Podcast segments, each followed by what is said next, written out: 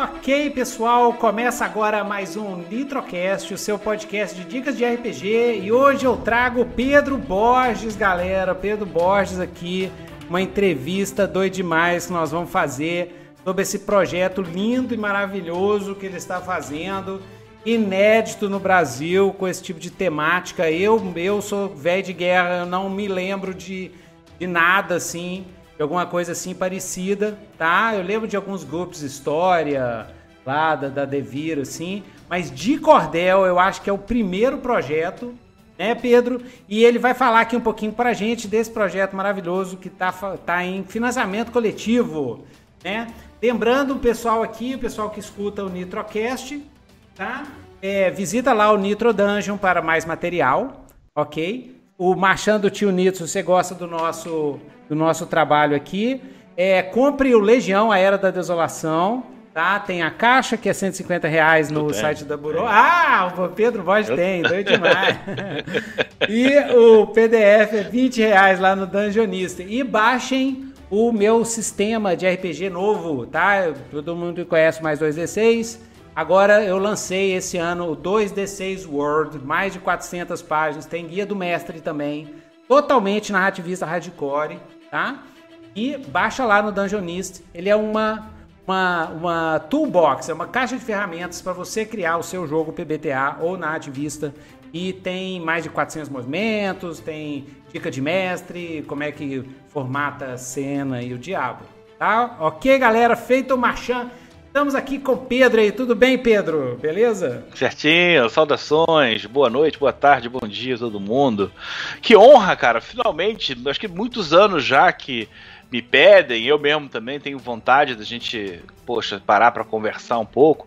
Pô, fico muito feliz da gente poder trocar essa ideia hoje. Ah, valeu, Pedro. Muito bom. Beleza. Pedro aí já tem aí, ó, galera, uma carreira aí no RPG, já é conhecido entre a galera aí, já tem coisa publicada é, muita ralação já, e a gente vai falar um pouquinho do trabalho dele depois. Mas vamos primeiro abordar o Cordel do Reino do Sol Encantado, que está em financiamento coletivo até o dia 7 do 8 de 2021. E você já Isso. pode. Eu vou compartilhar aqui, galera, para vocês verem que ele já está esse já está é, financiado 471% acima da meta, galera. Isso aí. É. Então conta pra a gente. gente... Ah. O, o, Cordel ele, ele tem um, um, uma além dele ter um charme próprio, ter um vínculo com, com, com a história do, do, do, nosso país, né? Ele também tem uma questão de ser um produto barato, é, é, é de consumo fácil. E eu acho que, de certa forma, sempre ficou guardado num canto da minha cabeça explorar isso um pouco dentro, dentro de um RPG, né? E eu que, que já trabalhei num RPG pesadão, bem ilustrado, com uma equipe grande para para publicar, né, que foi o Crônicas em 2013.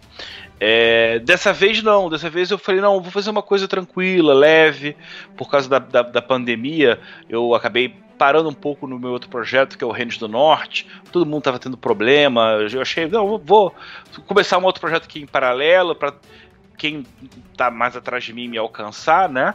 O Reinos do Norte já tem aí mais ou menos uns 70% dele prontos, mas para justamente dar essa, essa, essa calmada para ilustradores, diagramadores, eu também fui atravessado pelo projeto do Cordel e, cara, achei que ia ser uma coisa de seis meses, agora para mim já tá claro que é uma coisa que já vai levar o ano inteiro. E eu só fico feliz, quanto mais me, me, me comprometer, eu, mais eu fico animado, né? O valor dele, ele começou muito baixo, porque a gente tinha uma proposta de, cara, na pior das hipóteses, digamos que 50, 60 pessoas financiarem, eu vou poder fazer um livrinho simples, com gramatura 80, nada demais, e aí esse custo baixo vai suprir. Agora, se a, a coisa der certo e começar a subir cada vez mais, né? Por agora eu já posso garantir que o livro já vai ter pelo menos aí uma gramatura 100 dos livrinhos. Além de ter os livrinhos, os seis livrinhos no A6, tem também uma versão que é um, um, um compilado de todos os seis livrinhos num livro só, para quem quiser de repente ler no ônibus, ler no metrô, ler de, de algum jeito que não tem que ficar trocando os livros o tempo inteiro, né? Mas é um projeto que está sendo muito maravilhoso, porque eu tô como o, o, não só o cenário do cordel, mas como o universo do cangaço de forma geral é um, um, campo pouco explorado, eu não vou dizer que não tenha sido explorado, porque tem projetos como Mares do Sertão, é, tem outros é, projetos de, de terror tem um, também. Tem um PBTA que é muito bom. PBTA é, mais né? antigo, assim, muito bom, que é o... É, que usa cartas, se eu não me engano, é, não é? é exatamente. É. Isso.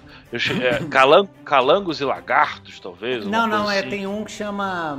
É, é, ah, eu, eu vou lembrar e eu ponho é, aqui é, embaixo, a... galera. Eu ponho aqui é, embaixo. Daqui a pouco vem. Velho. Velho bebe pinga, velho bebe pinga. Mas, cara, o, todo mundo. Eu já, já tinha sacado que pessoas já tinham se aproximado, já tinham arranhado, tentado alguma coisa, mas dar a cara e tapa num projeto que seja claramente uma dedicação de, de, amor ao sertão, que pegue obras como né, o Grande Sertão Veredas de Guimarães Rosa, o Alta Compadecido com Areno Suassuna, né, os Sertões do Euclides da Cunha. Se eu pegar só essas três obras por si só, eu já tenho uma estrutura de um universo que é riquíssimo, que ele precisa ser muito pouco explicado, porque ele se utiliza de arquétipos que todos nós conhecemos muito bem, né? Se eu falar para você que um jagunço encontrou com uma beata da igreja, eu não preciso falar mais nada. É completamente diferente eu falar que uma nave pousa no hangar espacial. Uhum. Porque você fica, mas como é que é a nave? Como é que é o hangar? Como é que é isso? Você falta coisa para completar, né?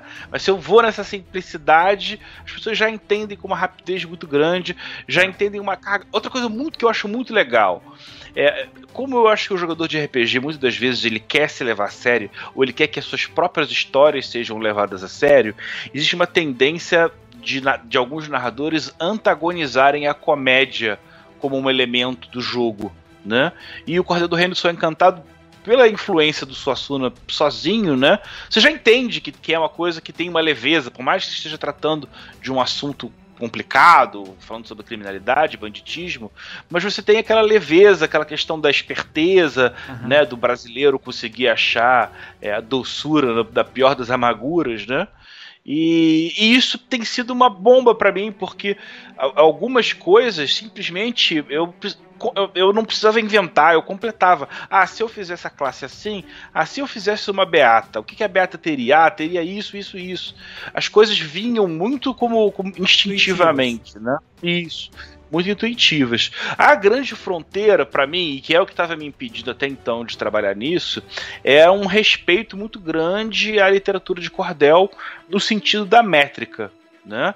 Quando você começa a estudar um pouco os cordéis, você sabe que a quantidade de, de, de, de versos numa estrofe vai acabar sendo um determinante de como é que vão funcionar as rimas. Geralmente essa quantidade não muda, né? tanto que o nome costuma ser assim, né? Quadra, é, é, sextilha, é, é, é, oitava, né? E você já tem uma forma A, B, B, B, C, uma, uma variação X para poder encaixar a rima, e que eu, eu cheguei a tentar trabalhar isso, mas com medo de errar, eu acabei não conseguindo evoluir, né? E aí eu acabei achando a solução no repente, que é um formato que ainda assim tem regras a serem respeitadas, mas ele é muito mais leve, ele tem uma, uma, uma acidez, ele tem uma crítica social que ela é muito gostosa de você explorar, né? Então, logo no começo do material, eu já apresento que ele é em cordel, mas ele usa uma linguagem do repente, justamente para poder ter essa, essa dinâmica das rimas, para poder brincar na forma de trabalhar. Porque Newton, eu não sou poeta, cara. Para poder fazer aqueles bichinhos rimar ali, é uma dificuldade, né? e, o, e o mais engraçado é que cada vez mais a gente esbarra na questão de que o, os, os bons profissionais eles trabalham muito mais com o suor né, e muito menos é. com o brilhantismo do que a gente imagina. Né? É. E, e a, a, solução que essa, eu achei. Essa é a primeira coisa que você aprende quando você vira profissional é, de artes, né, de artes criativas. Eu já tenho, já tenho muitos anos que eu trabalho como escritor profissional, fazendo roteiro, fazendo livro, fazendo ghostwriting, fazendo e tal. E a primeira coisa que você aprende é isso. É, inspiração é para amador. Profissional é ralação, cara. É ralação, é. porque é. não tem jeito. É na... Aí então você ralando se descobriu poeta. é, eu acabei me forçando, arrancando um poeta a forceps. A forceps. É, Muito bom, porque... mas... É, né?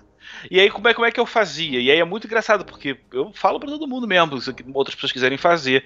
Eu simplesmente chegava o seguinte: olha, em função do formato do A6, é bonito então que sejam três estrofes de oito linhas. Então eu já sei que eu tenho que fazer já uma estrofezinha com oito linhas. Então, por exemplo, a primeira frase é termina com um personagem, o segundo com um brasileiro. Eu vou no Google e digito rima personagem e na outra aba, rima brasileiro. E aí já existem um milhão de sites que dão as rimas. É dicionário de rima. Isso, isso. E aí o que, que eu fiz, na verdade? Fazer um trabalho de costura, que é primeiro selecionar as rimas que fazem sentido, dentro das rimas que fazem sentido, quais que eu posso usar para transmitir a mensagem que eu quero colocar. Mas entenda, uma vez que Depois eu já defini. tem que ler em voz alta, né? Para ver se tá tendo ritmo, né? É, a, a, a, cadência é a parte talvez das mais complicadas. É. O português em si ele ajuda porque ele tem muita microletrinhas e palavrinhas. Que, a, para, an, então. Então é você. Ela. Isso, você, você é, é, quando você recita em voz alta, você entende que a cadência não está funcionando bem, mas que você é mais ou menos como você terminar de aparar uma escultura, né? Ah. Você está lá, lá com o cinzel, acertando os pontos. Mas olha que doideira, né? Desde trabalhar o grosso que é a rima, montar, é, é tudo suor. O único momento de, de, de, de, de inspiração foi pegar a ideia de procurar rima pelo cu. Eu, é, e, e eu falo pro pessoal direto, muita gente me escreve, manda e-mail e tal, criadores, né, iniciantes e tal, e hoje depois você vai passar as suas dicas que você aprendeu aí, né? Legal. Inspiração é a coisa mais fácil que tem. Inspiração, ah, eu tenho uma ideia de um mundo de fantasias, uma ideia de um, cara, isso eu lamento dizer, não faz você uma pessoa especial. Inspiração vem o tempo todo. Eu não aguento de inspiração. Eu, assim, minha cabeça é o tempo todo, é direto, assim. Agora, o que vai diferenciar é como é que você vai desenvolver isso. Porque esse gostinho da inspiração é só no começo. Depois que vem é. a ralação, o dia a dia, um mês, dois meses, cinco anos trabalhando no mesmo projeto, desenvolvendo e tudo, aí é que é como diz o, né? A porca tosse o rabo. É verdade. Agora, eu achei muito. Se você leu muitos cordéis também para se inspirar, para entender o sim, formato, o gênero. Sim.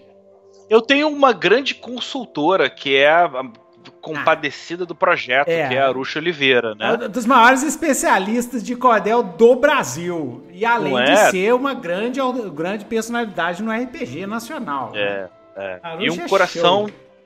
Do tamanho gigante, gigante né? do tamanho do Suassuna. É. Exatamente.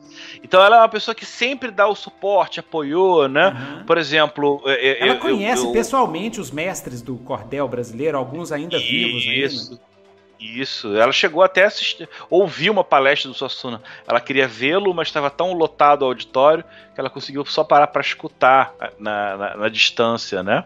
Mas bem, eu tava, tinha muito boa referência, né? Há, há exatos quatro anos eu fui a Caruaru para a festa de São João de lá, que toma o mês inteiro. E talvez a semente desse projeto tenha surgido nessa viagem. Meu filho estava com um ano ainda, ele aprendeu. A, os primeiros passos da vida ele aprendeu a dar lá em Caruaru. E eu voltei de lá com uma pilha de cordéis, né? E comecei a entender essa questão do, do, do universo. Uhum. E que ele é muito mais rico, né? Que a é gente enlouquecedor. Imagina. O, o Nordeste é, é, é, assim. É, é lógico que eu tenho que puxar a sardinha para nós aqui, Minas. Mas o Nordeste, uhum. a cultura nordestina é uma coisa enlouquecedora, ela é insana. A quantidade é um universo e é um negócio que te suga. E você é, vai é um multiverso. esse trem, é um multiverso. E você vai endoidando, porque uma coisa vai puxando o outro, puxando o outro, puxando. É complexo, é, é fantástico, é maravilhoso. É muita, é muita coisa, inclusive, né? É muita é. coisa. Eu, eu, a minha pergunta é essa, tipo assim, como é que você conseguiu é, é, pegar o que você precisa? Porque o, o, risco de você perder num negócio desse é muita coisa, que, muita é. informação, né? É. Isso. Eu, eu sou pesquisador, né? E uhum. o, o, projeto do Cordel ele foi muito beneficiado pelo projeto do Reinos do Norte, que é uma, um, um, trabalho muito parecido, só que muito mais ambicioso, né? E todo o trabalho que eu tive nos últimos é, é, quatro anos para desenvolver Reinos do Norte, quando chegou a hora de escrever o Cordel, eu já tinha um, um, um bruto enorme que era só aparar, tirar, né? Quando você trabalha com um livro básico, que são seis livrinhos de 32 páginas, você não tem que só trabalhar com, o seu, com a sua síntese. Você tem que trabalhar com o não dito. Porque tem muita coisa que não vai caber falar ou não é. tem necessidade de falar, e aí você não coloca. E aí você vai no cerne do, do, do, do essencial, né? É, como é que eu consegui fazer essa tradução, né? Primeiro, a, a, eu, já, eu já, como game designer, eu já trabalhava com essa forma de síntese de várias maneiras. É, a gente é de uma época que a ideia, o conceito de um livro de RPG, ele está muito amarrado a um RPG mais enciclopédia né? Acho que você deve, né, como escreveu Legião, tenho certeza que você entende isso, né? Você parte é sobre o game design, sobre o jogar, mas uma parte muito grande é sobre uma criação de mundos que você quer dividir, que você quer explorar, né? E hoje em dia, especialmente com, com a ascensão dos jogos indie e com essa coisa do jogo SR de chutar aquele modelo da, da Trace Hickman, da Margaret Weiss, que dominou o mercado nos últimos 25 anos, né? É, a gente conseguiu é, simplificar ao máximo. Se eu tenho seis cordéis, então eu vou pensar que cada cordel é como se fosse um capítulo. O primeiro cordel é o básico de regra, tá ótimo. O segundo cordel são as classes que os jogadores podem escolher. E aí, para ser super simples, é cada página é a ficha de personagem de uma classe no nível zero. Quando eu coloco isso, eu deixo de precisar explicar um monte de coisa. Porque eu estou apresentando já na ficha de personagem, já naquilo que vai ser preenchido, é, o recorte social. Ele já está inserido dentro da regra do jogo, porque cada classe tem três vantagens e uma desvantagem de acordo com, com, com, com a sua inserção na, na, na sociedade, né? É, o terceiro cordel é só de classes para o contador, para o mestre. O quarto é, seria um equivalente das comunidades. Porque como a gente não. É, a gente até tem monstro no cordel, mas aí as grandes peças do tabuleiro é, eles puxam para uma coisa mais política, né? Especialmente quem leu o Grande Sertão Veredas, eu pelo menos faço um paralelo com Game of Thrones, né? Com a diferença que o, o Grande Sertão Veredas é muito melhor, tem um final muito mais impactante, né? E foi leio, escrito. Eu leio praticamente. Né? Eu já li o Grande Sertão Veredas umas oito vezes mais ou menos. É, é o meu livro, Quant... a minha Bíblia, é o meu livro de cabeceira. É, é o livro Quantas que... em voz alta? Não, eu leio em voz alta. Eu, é. é, é um livro que eu uso para me inspirar. Disso. É um livro, é um livro que eu uso para me inspirar.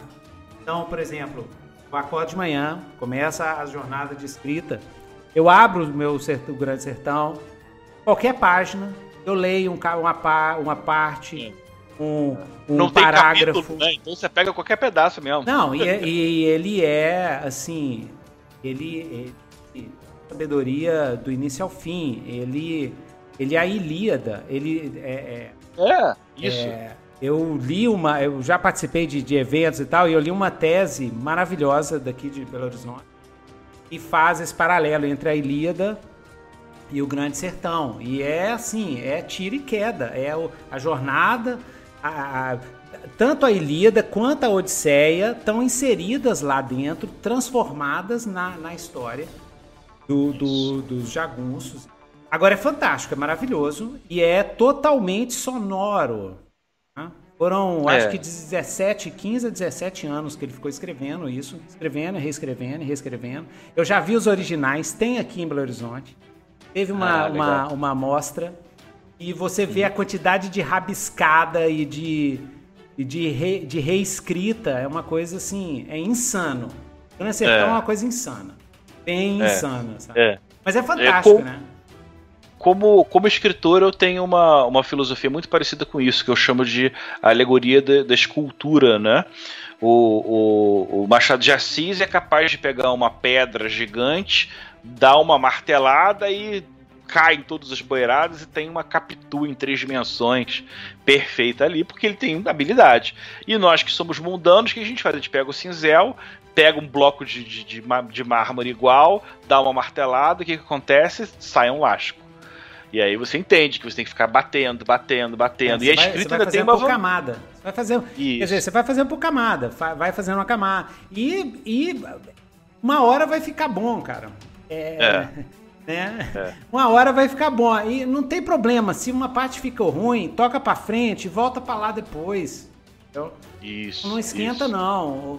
O lance é, é, é, o lance é chegar até o final. Eu sempre falo, a primeira, é. primeira missão é terminar. E você terminou aí o cordel. Agora, deixa eu perguntar então para a gente focar um pouco. Uhum. É, como é que é uma sessão de jogo do cordel do Reino Encantado? Então, o camarada fala assim: beleza, um RPG de cordel, mas o que, que eu faço nesse RPG? O que, que acontece é. na sessão de jogo? Que tipo de história que vai ser criada? Que tipo de experiência de jogo? Eu vou, eu vou ser o quê? Vai, a gente vai fazer uma história tipo Alda Compadecida? Eu vou ser aqueles, aqueles malandros, vou ficar assim, aí o meu colega vai ser o, o, o cangaceiro do mal que vai chegar na cidade? Como é que é? Que tipo de história que é criada, que é construída? É, vamos lá. Uma, uma, uma aventura para quem está começando realmente o Cordel do Reino do Sol Encantado, ele começa com uma sessão zero. Mas essa sessão zero, ela não precisa tomar necessariamente toda a sessão de jogo. Ela pega mais ou menos uma metade. Eu tenho um hábito muito comum e tenho vários vídeos no, no, no canal do Catarse que vocês podem acompanhar, em que eu faço sessões de três horas, na qual a primeira hora ela serve justamente para fazer um setup muito parecido com um setup de, de um jogo de tabuleiro, né?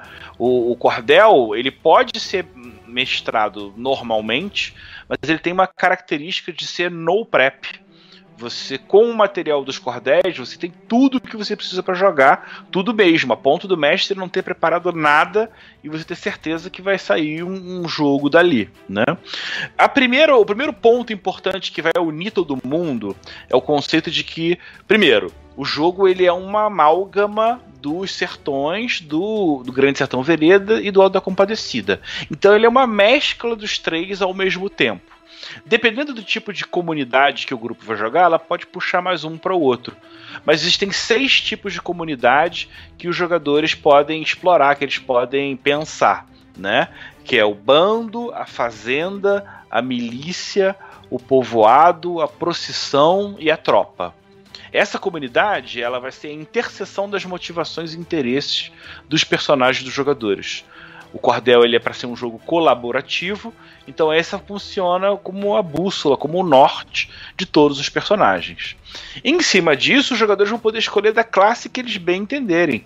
Você até pode fazer alguma coisa louca, como botar um cangaceiro dentro de uma tropa, ou então o contrário, um volante andando com um bando, alguém de um bando, mas você tem que estabelecer muito o porquê disso, né? As classes elas pegam os arquétipos mais famosos da, da, da, da cultura nordestina. Então você tem é, personagens femininos poderosos, né? Como a própria Beata, como a Rezateira, como a Bem-Nascida. E você tem também personagens masculinos interessantes. Você tem o padre, você tem o valentão, você tem o, o doutor você tem os combatentes clássicos, né? Que é o volante, o jagunço e o, o cangaceiro, né? Esses três meio que formam um triplé, um, um, tripé é, que estrutura a parte combativa desse mundo, né? A quantidade de opções é muito grande. Já batemos uma meta de classes complementares. Então, só para os jogadores já são 28, 29 classes diferentes que, que os jogadores podem escolher né? Sempre tomando um cuidado de que a história do seu personagem ela está associada em favorecer a comunidade que todo mundo escolheu junto. É, você pode, você tem tabela para nome de região, você tem tabela para aonde a, história acontece no sertão. Então tudo isso funciona nessa fase do setup. Você pode escolher o lugar onde você vai jogar, mas se você quiser, você também pode rolar lá, ó, saiu Salgueiro em Pernambuco, ou uhum. Juazeiro do Norte no Ceará. Então todas as opções estão ali, entendeu? Então é muito legal quando o jogo se desenrola nesse setup e os jogadores entendem que o mestre não pensou nada, a história toda está surgindo, né?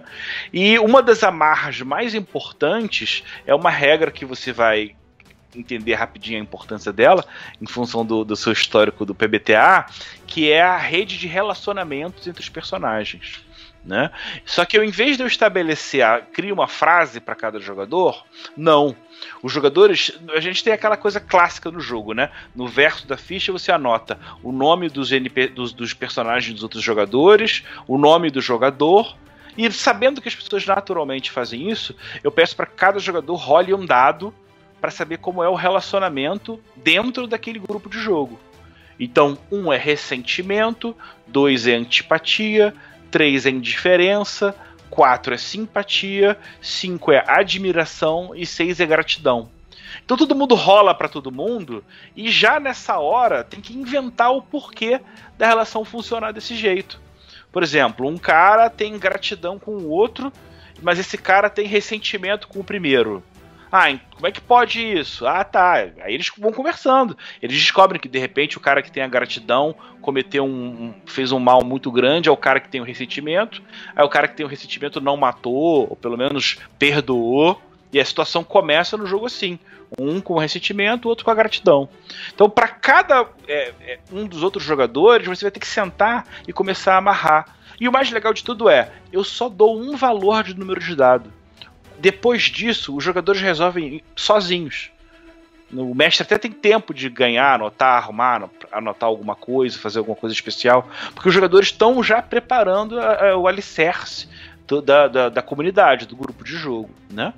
Um outro diferencial é o seguinte: cada comunidade tem uma ficha parecida com uma ficha de personagem, hum. né? que é disciplina, recursos, é, beligerância, é, reputação, e por aí vai. E funciona na mesma modelagem, de pontinho, de bolinha, né? Então existem situações em que os jogadores vão poder escolher coletivamente e fazer o teste da comunidade, né? É, é, é esse acaba sendo o ponto principal de aliança, né? Mas voltando à ideia ao, ao, conceito do no prep, né? Um dos, dos seis cordéis ele é mais voltado para o jogo solo, que chama o Alto e o Calvário do Jogador Solitário. que legal. É, e a ideia dele é que uma boa parte dele é um monte de ideia para aventura. Ele tem seis ideias para cada um dos seis tipos de comunidade e tem 36 ideias meio que randômicas. Então, quando você vai começar uma sessão, o mestre pode escolher: ah, vou rolar aqui uma, uma trama da comunidade do grupo, ou uma trama randômica, rolou, pum, já apareceu ali. Ele já sabe sobre o que, que vai ser aquela sessão naquela frasezinha ali de, de, de quatro linhas. E isso sem ter preparado nada, né? Eu acho que o grande o grande ponto, e aí isso é uma herança grande do OSR, né? É, as tabelas, na, no nosso tempo lá atrás, elas funcionavam muito mais como grilhões do que como incentivadores de ideia. Porque era uma coisa muito truncada, né? Rola raça. Ah, raça é elfa, não, orc. Ele, ele não era um gerador, não é uma coisa. Ah, um mundo de possibilidades. Atualmente, com o movimento OSR, o que a gente acabou aprendendo, e eu aprendi isso com o Lankmar, né, o DCC Lankmar, é que, o, o, como game designer, o escritor pode sentar e mastigar, que nem aquela, aquelas mães passarinhos que regurgitam na boca do, do, do filhote, é, um monte de ideias. Então, mesmo que o mestre cara, eu não, tenho, não pensei muita coisa, não tem muito legal. Não, ele vai ter um livrinho ali que tem 60, 72 ideias diferentes de coisas que podem acontecer. E mesmo que ele seja muito criativo, ele sozinho, uma vez naquela hora, vai poder pensar em 5, 4, 6 ideias. Né? Então, se algum cara chegou antes e de antemão já ralou e pensou um monte de opção, o, o, o Cordel, ele além de ser um livro pequeno, curto, simples e fácil, ele também é mastigado. Né? Uhum. Ele já ele dá esse suporte, né? Essa criação. Exato. Beleza. É, um, um dos cordéis, o quinto cordel, chama um, o punhado de tabelas para aventuras singelas. Né? Assim como tem um cordel que puxa para o jogo solo, esse é o cordel que puxa para o SR. Ele é todo feito de tabelas, ele tem mais de 90 tabelas que você tem umas bases: é, nome, evento, rumor, viagem. Então, se alguma dessas coisas entra no jogo, eu abro ali na página, rolo, entendeu?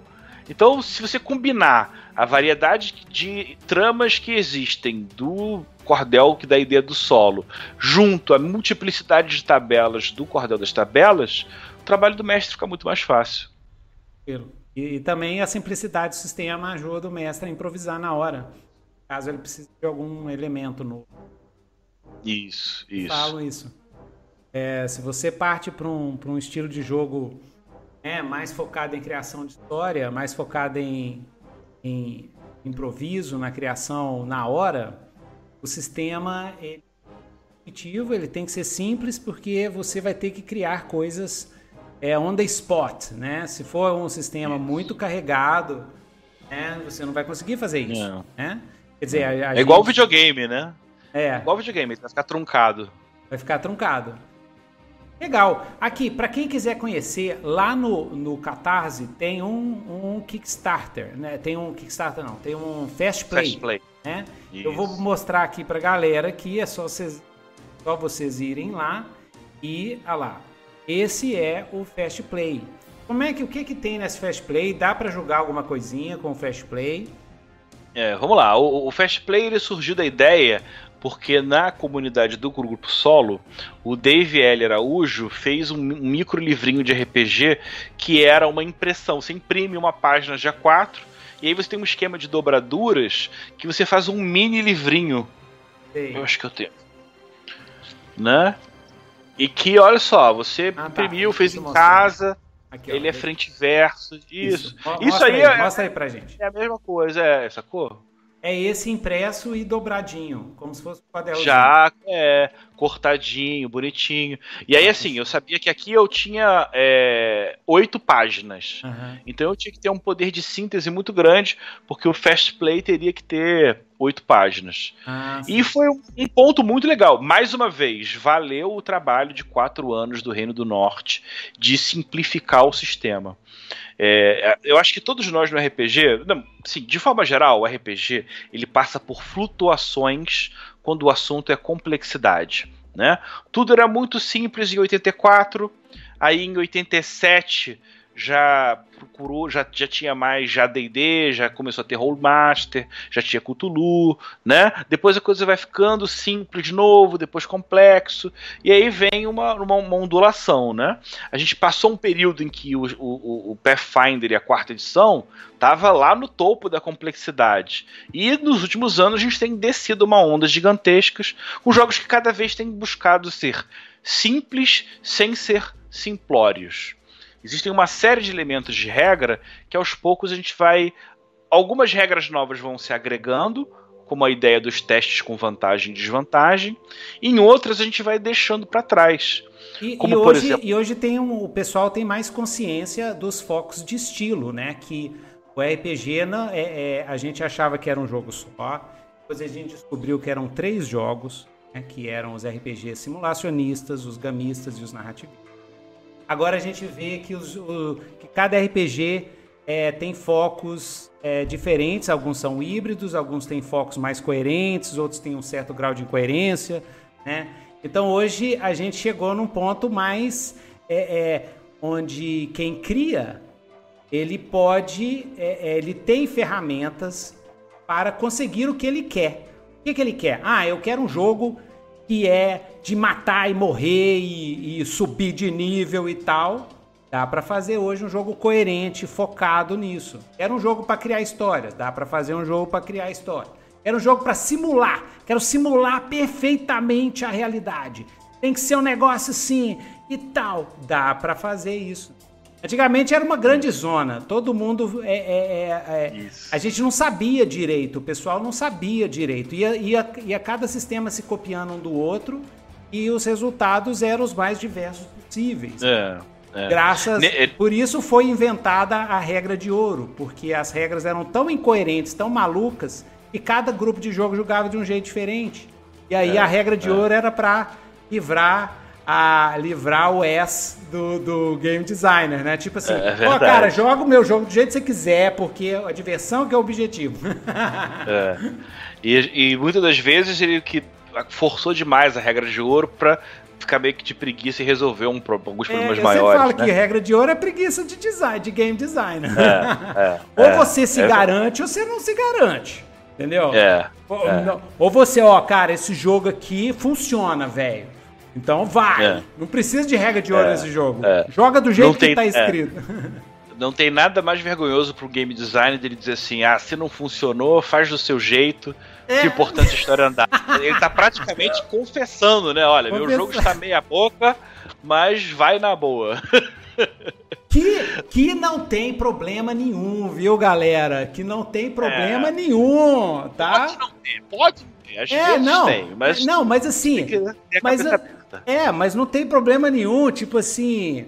O cara é livre para fazer o que quiser, mas é lógico que quando a gente analisa um jogo, um jogo redondinho, é um jogo que o game design vira para mim e fala assim: Ó, oh, Newton, tá vendo as regrinhas aqui? Segue elas e joga. É. Eu sempre falo que o sonho, né? O meu sonho como game designer, o sonho de todo game designer deve ser um dia os RPGs se aproximarem aos jogos de tabuleiro. Porque quando eu falo assim, você joga banco imobiliário, outra pessoa fala assim, ah. assim, já joguei. E eu sei o que que ela experimentou e ela sabe o que que eu experimentou. Porque não existe ah. jogo imobiliário assim, ah, eu jogo assim, é. mais narrativista. Ah, não, eu Ó, sou o, o Cordel tem muito disso. Essa ideia de explorar bastante essas tabelas e coisas, e acima de tudo, valorizar mais o que é criado coletivamente durante o jogo do que aquilo que o mestre sentou e escreveu antes, né? Que acaba sendo até uma coisa meio egoísta, né? A verdade por trás de tudo, só eu que sei, né? E aí acaba dando uma de dono da bola para os jogadores. Quando ele simplesmente jogar essa bola para fora e fazer uma com os jogadores, mesmo que seja de papelão e lixo, o jogo vai ser muito mais divertido Nossa. porque todo mundo vai é, se envolver. O pessoal me fala assim: ah, Nilton, é, é Nilton, não gosto de nativismo porque é, eu vou fazer o que como mestre? Aí eu falo, cara, o mestre em um jogo nativista é super importante por quê? Você é o cara que vai criar as reviravoltas na hora. Você é o cara que vai julgar areia no caminhãozinho dele. Você, vai, você vai ter que, você tem que ficar pensando em complicação. Como é que eu reviro essa história? Como é que eu viro é. isso de cabeça para baixo? Como é que eu faço a vida deles cada vez mais complicada? E isso demanda é, é, processamento cerebral. Ah, caramba! É. Então, um mestre nativista, eu, eu, sempre falo assim, que a gente, como nativista, você é reativo. Você, os jogadores vêm com alguma coisa e você vê aquilo, aquilo é a sua receita para você criar uma, uma reviravolta, um perigo, uma cena doida, um clímax, um segredo, um mistério. E isso uhum. demanda é, é, atenção no jogo. Se você vier com a coisa preparada, você perde a conexão com o que está acontecendo ali agora, com os, os jogadores estão naquele repente, né, naquele improviso. É. É. É, é, é, essa, essa questão do timing ela é muito importante. Acho que os jogadores, os mestres acabam só entendendo com o tempo que o, o, aquilo que ele tem que deixar fiado não é uma capacidade criativa randômica de pensar boas ideias, mas entender o, o espaço que o jogador está dando e completar e amarrar com os outros. E isso é muito mais tempo do que, do que Prestar conhecimento. Na conversa. Né? Porque às vezes você dá uma ideia num momento, vai funcionar. Mas se você perder cinco minutos, já já já já foi, já vai ficar esquisito, já vai parecer que está querendo trazer uma coisa que de trás para frente, né? Mas é um ponto que eu não posso deixar de falar. Historicamente, em termos de game design, a gente teve uma Pangeia que foi a, a época do D20, né, que juntou tudo, que agregou tudo, e aí a quarta edição ele forçou uma diáspora. E aí essa diáspora, por incrível que pareça, foi uma das maiores forças criativas, porque dali que surgiu a, a, a Forja, foi dali é. que surgiram as escolas suecas.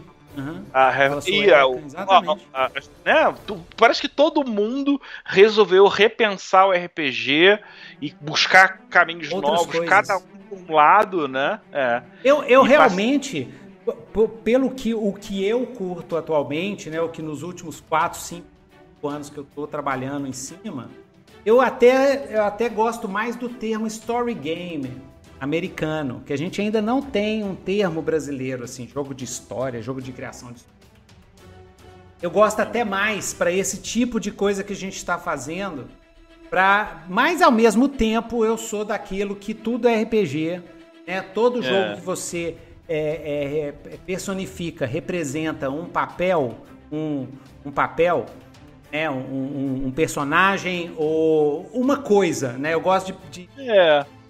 Eu, eu, eu gosto mais. Eu, eu gosto mais de traduzir RPG como jogo de interpretação do Isso. que o sentido mais literal dele, que é jogo de interpretação de papéis. Porque os papéis. Eu gosto até mais do termo, até mais do termo representação. Porque isso, o, isso. O, o, o, ator, ele representa, né? Ele representa isso. um papel, né? É. Mas é. Mas eu, eu, é. Eu gosto do interpretação porque você, na verdade, está avaliando olhares. Né? Às vezes o jogador ele não está interpretando, ele não está representando o personagem, ele está tentando de alguma maneira ler aquele personagem e refletir de alguma forma. E se a gente pegar só a interpretação, a, a, o, meio de entender ele é muito mais múltiplo do que só papéis de, de, de personagem. É, né? é. Representação de, de, de de papéis no sentido de funções, né? Porque isso, né, hoje a gente isso, tem é muito exatamente é mais é. só personagem, é, tá certo? Tá é, certo. exatamente. E, e no, no, eu desenvolvi uma, uma teoria de RPG com base nessas outras que a gente precisava de ter uma teoria brasileira, sabe? Porque a gente brasileiro, a gente tem uma, uma uma visão mais pós-moderna das coisas. Né? Aqui é o país do, do meio termo, da nuance, da miscigenação, da mistureba. É. Então, é, é, é, nessa teoria, eu, eu criei uma, um novo estilo de RPG. Na verdade, eu chamo de focos de estilo. Então, nós teríamos o gamismo, o, o simulacionismo, o foco narrativista. Não é, não é, não seria uma categoria. É um foco, é um direcionamento mais generalizado das, das regras, das práticas e tudo para um determinado uhum. objetivo. O objetivo é criar história. O objetivo é, é jogar. É um, o jogo em si, com condições de vitória e derrota claras, um jogo ou simular uma realidade, simular uma realidade uhum. virtual, seja ela fantástica, seja lá o que for. Esse é o objetivo final, assim, ou prioritário do jogo. Ele pode teria ter terciários, secundários, terciários e tal. E, eu, e nessa brincadeira eu, eu, eu vi que estava faltando um, que é o representacionismo. Eu dei o nome de representacionismo que são jogos que o foco é a representação de um personagem, como em live actions, em LARPs, onde o metajogo é quase zero e você até fala dentro do personagem, veste uma roupa de personagem. E, e, e antigamente a gente não abordava nas teorias é, disponíveis, né? A gente nunca abordou isso muito claro. Mas para você ver como é que o jogo, o RPG é uma coisa, uma coisa fascinante e complexa, porque ele tem diversas instâncias do jogo, né? No, no, no cordel eu imagino que os jogadores vão passar por posturas de autor, né? Eles vão con construir versos, vão construir histórias, vão editar a história dos seus personagens. Uma certa hora eles vão representar esses personagens. Tem algum, deve ter durante o jogo, né, pelo que eu vi pelas regras, aqueles momentos de vitória e derrota, aqueles momentos de disputa de dados e tal, que são momentos de foco mais de jogo mesmo, mais gamista mesmo. Uhum. É muito, muito, muito interessante. Eu queria perguntar. É. Ah, manda brasa. Não, não, eu, eu, nesse aspecto eu, eu, fiz questão de fazer, justamente pelo não dito, uhum. fazer um jogo em que o, o grupo de jogo, quando que fizer a leitura dele, vai ver a, aquilo que eles mesmos fazem. Então, um cara que é gameista, quando ele tiver um olhar, ele vai ter um pedaço ali do jogo que ele vai entender que, ah, aqui eu posso ganhar ou perder ou fazer teste. Ou então o cara que é mais ou narrativista mais forte, pegar uma né? outra. Isso. É, cada um desses segmentos eles têm demandas e interesses que foram pensados desde o começo do jogo para serem atendidos, na medida de que o, o, bom jogo ele também funciona como um espelho, né? Ah, isso tem mais a ver com me é mais familiar. Porque eu estou justamente permitindo com que as pessoas tenham que inventar menos regra da casa, quando na verdade a regra da casa é a regra oficial, porque a, explicação é muito simples, é muito. Não, não, quase não tem uma parte de dicas e dúvidas ali, porque ele é para ser muito. muito visceral, né? Você leu, interpretou, faz de um jeito. Às vezes as regras podem ter uma leitura que fique diferente de um grupo ou de outro. Eu, eu, fiz poucos testes pegando outros mestres. É uma coisa que eu, que eu sinto falta, que eu gostaria de ter feito, né? Especialmente se eu conseguisse pegar um mestre de cada um desses estilos e meio que se observar né? Como se fosse é, aquela o, mapa o importante, é, o importante é você pegar vários grupos, é, ver o que, que eles estão fazendo com as regras e se a experiência for mais ou menos parecida, então eu acho que aí você conseguiu o objetivo. É, o, o, minha grande preocupação sempre com o 2D6 World, por exemplo, com, com o jogo que eu estou desenvolvendo agora, o, o Runners, é exatamente essa, que o meu livro de regras é, promova uma experiência o mais igual possível em diversos grupos. Né? Que as minhas orientações ajudem os mestres a ter uma experiência de jogo que seja semelhante entre si. Se, se, senão, eles não podem falar que estão jogando, por exemplo, Steam Runners. Eles estão jogando outra coisa. Uh, é muito interessante esse ponto que você está colocando. Porque, em especial para o Cordel, por estar trabalhando com um volume de texto muito menor, eu tive que seguir um pouco para um outro lado, para um lado diferente. Eu tive muito que entender que cada pessoa vai ter um olhar diferente e eu tenho que fazer um, um sistema que funcione para diferentes olhares. Né? Porque Não, cada um vai fazer de é, um jeito. Eu senti um. Eu, é, eu até acho que no final você possa ter uma cara dele mas eu tenho uma preocupação também em, em atender grupos distintos. É, mas eu, eu acredito que no caso do seu jogo, isso não vai ser tanto problema, porque é um jogo. É, galera, é, vou começar a falar uns termos técnicos lá. Vai lá no site do tio Nitro, tem a teoria do foco. Eu fiz até um audiobook pra galera, tá? Tem o PDF lá. Mas o seu jogo ele tem uma, uma, uma temática muito forte. Então o campo, o campo temático dele é estritamente limitado, é muito limitado, é bem limitado. É bem limitado não, limitado é uma palavra errada. É bem delimitado, delineado. Isso, então, isso. como ele é, me parece, né? Eu não vi ainda uma sessão, mas ele me parece ter um foco muito forte de narrativa. Isso significa que a própria lógica das histórias desse gênero, do gênero do Cordel, ou do gênero do Adriano Suassuna, ou do gênero do Grande Sertão Veredas, o próprio estilo, o próprio formato dessas histórias, vai produzir experiências semelhantes em grupos diferentes. Entendeu? Porque o, o componente temático é muito forte. Então, é. o, a, as próprias atitudes dos jogadores, as expectativas dos jogadores, a expectativa do mestre e até o formato que as narrativas vão fazer, com começo, meio e fim, eles vão ter um determinado formato muito, muito, muito, muito determinado por causa da, por causa da, da do que a gente chama de situação. Situação é isso. Você fala assim, é um jogo que se passa no universo de cordel. No, quando você fala assim, Galera, nós vamos jogar uma sessão tipo o Alto da Compadecida. Pronto. É, é, Você, é. Isso chama situação. Quando o jogo é de, de, de, situação forte, significa que o jogo ele, ele é todo limitado numa determinada coisa. Quando o jogo é de situação é, não tão forte ou fraca, ou situação aberta, é um jogo que tudo pode acontecer. Qualquer coisa pode acontecer.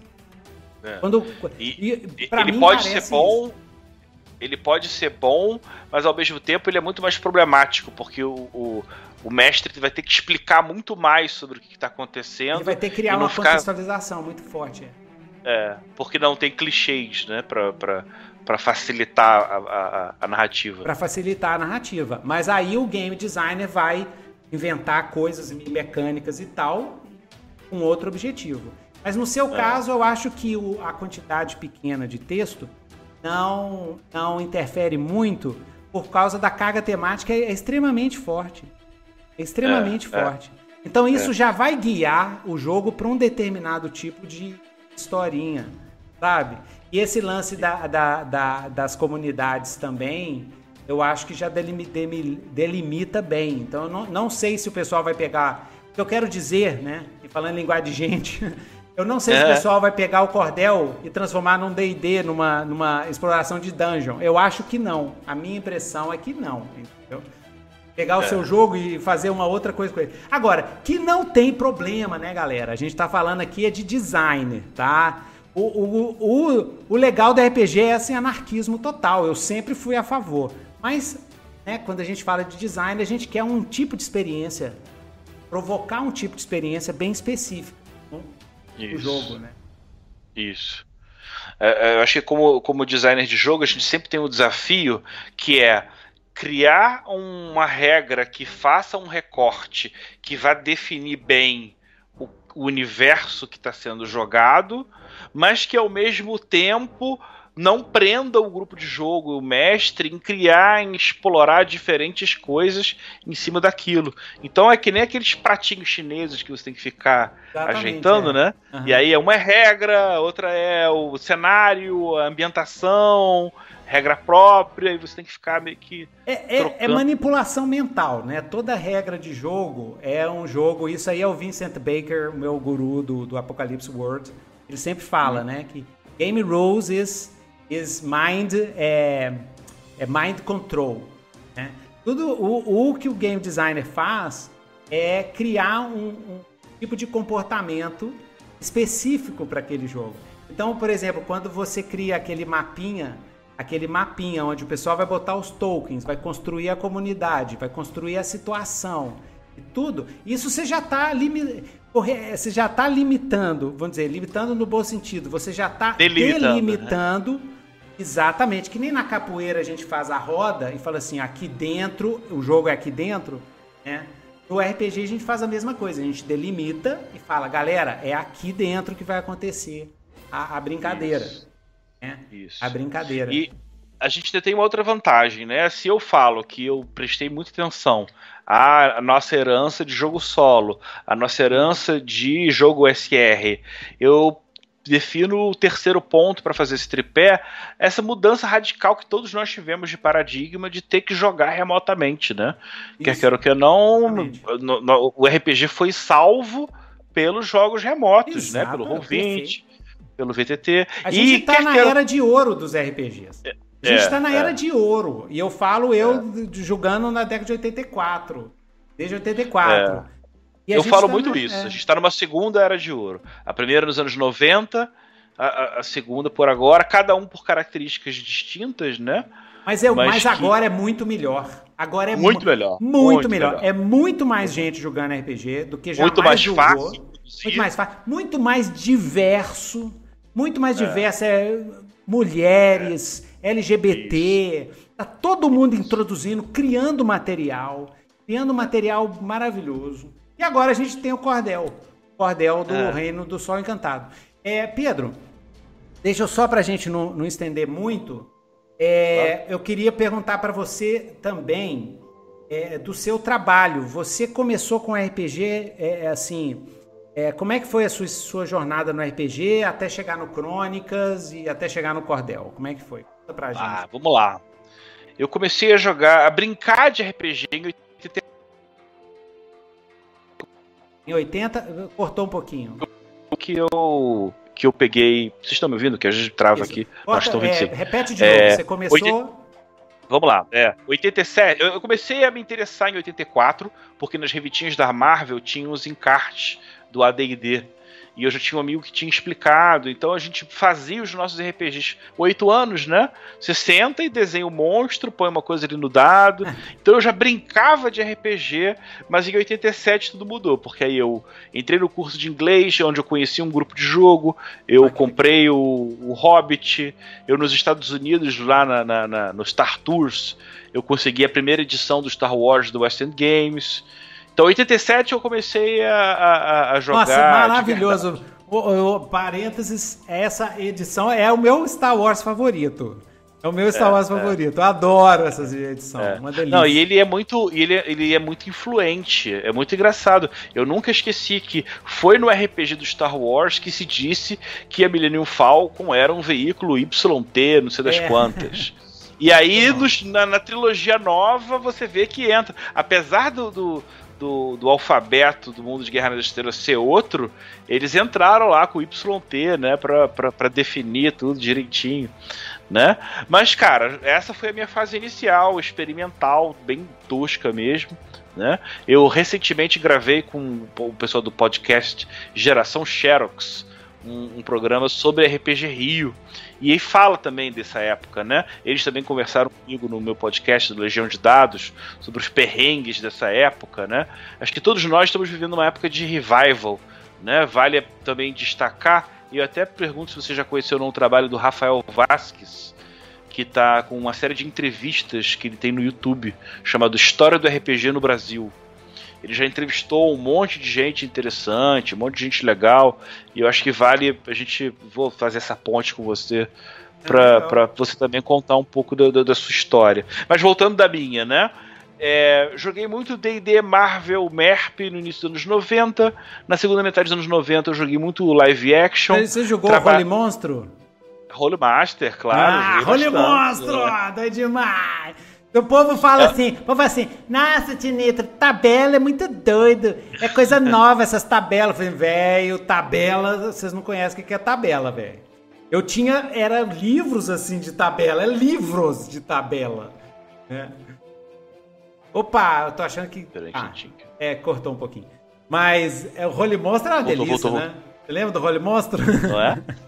É, é, o único, é o único jogo que você tem que ter um grupo de estudo, não é um grupo de jogo, né? Porque nego senta e debate, atualiza regra. É bom demais. Você morre com uma adagada, o cara te dá uma adagada, é. velho. Ah, eu lembro Se tirar disso. 66 no dado, ferrou. É, eu lembro disso, eu tomei uma adagada, eu acho que era um hobbit, eu tomei uma adagada e pegou no meu osso e o osso necrosou.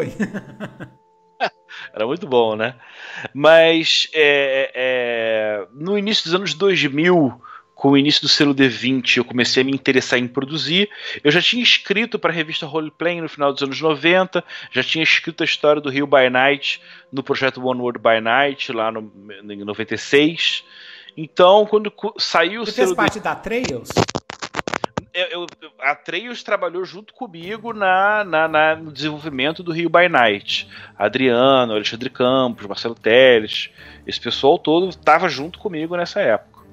É, em 2005, 2005, 2006, 2007, eu publiquei a trilogia Crônicas de Avalon, que eu consegui fazer a ponte ideal que eu queria, que era do D&D 3.0, 3.5 com o Bernard Cornwell, que é um dos meus autores preferidos, né?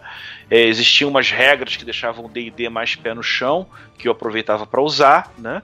Então, foi minha primeira publicação e eu fiquei muito feliz porque tal qual como muitos mestres, eu também era muito cobrado de fechar os meus projetos né? Eu às vezes não conseguia terminar uma campanha, não conseguia terminar um certo jogo. Então, consegui fazer o projeto de uma trilogia com início, meio e fim, né? Livros de 64 páginas, numa época que as coisas eram bem mais complicadas, é. né? Não era como nos anos 90, mas também não era tão simples assim, não tinha muita gente produzindo. E eu dei muita sorte, porque logo no ano seguinte de eu escrever o meu último livro, de fechar meu compromisso editorial, surgiu a história da quarta edição. E a quarta edição, para mim, como para muitas pessoas, foi uma fase em que, pela primeira vez, eu olhei para um RPG e falei, cara, isso não é para mim. Isso aqui é um World of Warcraft para mesa. Né? Então, como muita gente, eu também andei afastado. Acabei voltando pro hobby lá para 2012, justamente com a moda do Game of Thrones. A gente já jogava a Song of Ice and Fire Roleplay, que aqui no Brasil é, é publicado pela Jambô, né, como Guerra dos Tronos RPG. E aí nessa hora eu falei, cara, tá na hora de eu publicar meu sistema. O, o Crônica Java tinha muita coisa legal, mas eu queria fazer o meu jogo. Ainda tava naquele vácuo entre a quarta e a quinta edição. E aí eu consegui fazer o financiamento com uma arte, um material. Quem quiser dar uma olhada, é crônicasrpg.com.br. Pra aqui é. site aqui. Isso. Ele tá algumas partes desatualizadas, mas o, melhor tá aí. Isso, ó. Vocês podem ver ali que o, o, o Beauregard, que é o RPG do, do, do Jefferson e do Rafão, é, ele usa a, o chassi, né, a engine do Crônicas, né? 70% do RPG estão no, no, no, no, site. Você começando a pesquisar, olhar, avaliar, tem um monte de regras, tem um monte de coisas que são simples de, de, de Cara, como todo escritor, você pensar, ah, agora eu fechei o meu ciclo, né? Agora eu escrevi o meu livro, então terminei a minha história no RPG. Porra nenhuma, essa pulguinha, quando começa a morder, a gente fica louco, né? E aí, rapidinho, eu já tava pensando, depois do Beauregard, eu, pô, então tá na hora de eu fazer um cenário de campanha pro Crônicas, né? Uhum. E aí, já fitou há quatro anos no Reinos do Norte, que começou como uma ideia de cenário, mas agora, depois do Cordel, eu já estou repensando tudo. Talvez usar um. tentar de alguma forma separar o que é enciclopédia do que é jogo, para poder explorar as duas mídias de uma maneira mais apropriada, né? E com a pandemia eu tive problema, porque tipo, com ilustradores e com diagramadores, todo mundo ficou numa época muito complicada, né? Não ia ficar cobrando, dando, né? Eu acho que se não é, se não é feito com prazer, não, não, não vale a pena, né? Especialmente RPG. Aí eu parei, não, cara, vou, vou dar aí seis meses para fazer um outro projeto, aí as pessoas me alcançam nesse inteirinho. E, e, e, o Cordel também tem essa coisa muito legal, que também já funciona um pouco. Eu sei que você gosta de, de trabalhar com dicas para novos autores, né? É, o Cordel, ele é simples, ele é leve, ele é barato, ele é, é, é objetivo. Todas as coisas que um, um escritor iniciante deveria trabalhar bem já tem já serve como um baita laboratório. Né? Eu não gostaria de ser o, o cara que escreveu o cordel, eu gostaria de ser o cara, o primeiro cara que usou o cordel como modelo para fazer RPG. Porque qualquer pessoa pode fazer um livrinho de 32 páginas, uma coleção assim. E eu acho que essa pode ser a solução não só para o mercado atual, por ser barato, por ser prático, por ser interessante, mas também para os novos autores que vão poder produzir. E para popularizar também, né? Eu fiquei pensando e lançar o Cordel do Reino do Sol Encantado lá em Caruaru, em Feira de Santana, botar lá no, no, nos varalzinhos é. assim. Não, depois do projeto é legal, ser né? finalizado, né? depois do projeto ser finalizado, a gente vai procurar as prefeituras é. e os governos estaduais para poder fazer essa divulgação. Bonitinho. Existe esse pensamento, né? Exatamente. Porque a gente tem RPGs nacionais bons, né? A gente tem o Desafio de Bandeirantes, a gente tem o Era do Caos, a gente até tem a Bandeira do Elefante da Arara, mas de modo geral, ou eles são muito chapa branca, ou eles são muito desatualizados no sentido de que, cara, hoje em dia não dá para glorificar um bandeirante, né? Dado que a gente já sabe de história, de evolução, né? Então, o, Cordel ele serve para lembrar que um, o que, que um bom RPG nacional tem que ter. Isso na minha opinião, né?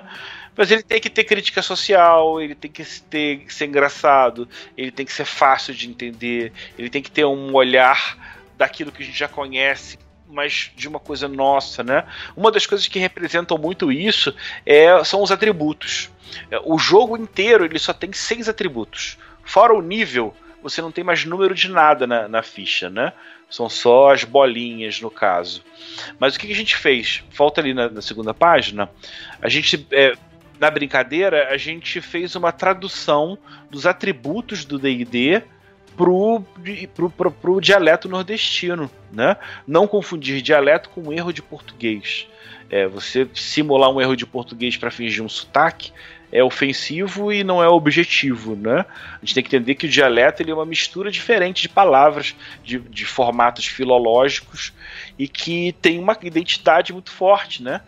Então, os seis atributos do DD foram adaptados: força é peleja, destreza é ligeireza, constituição é parrudice, inteligência é estudo, sabedoria é esperteza e carisma é valentia. Então, mesmo que, que, esses atributos com esses nomes diferentes sejam uma novidade para você, se você é um jogador de D&D de longo tempo, a, a, ordem é até a mesma.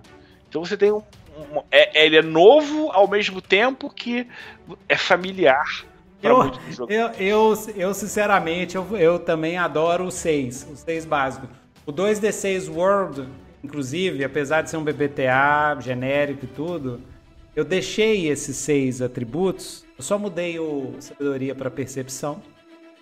Uhum. Porque tem uma longa história dessa história de sabedoria. É, é, é, é wisdom, wisdom é, um, é um termo meio tabu, né? É. Porque ele meio que tapa uns buracos, ele tapa acaba sendo usado. É, eu gosto, eu gosto também, mas é, por uma coisa mais genérica, a percepção funciona melhor.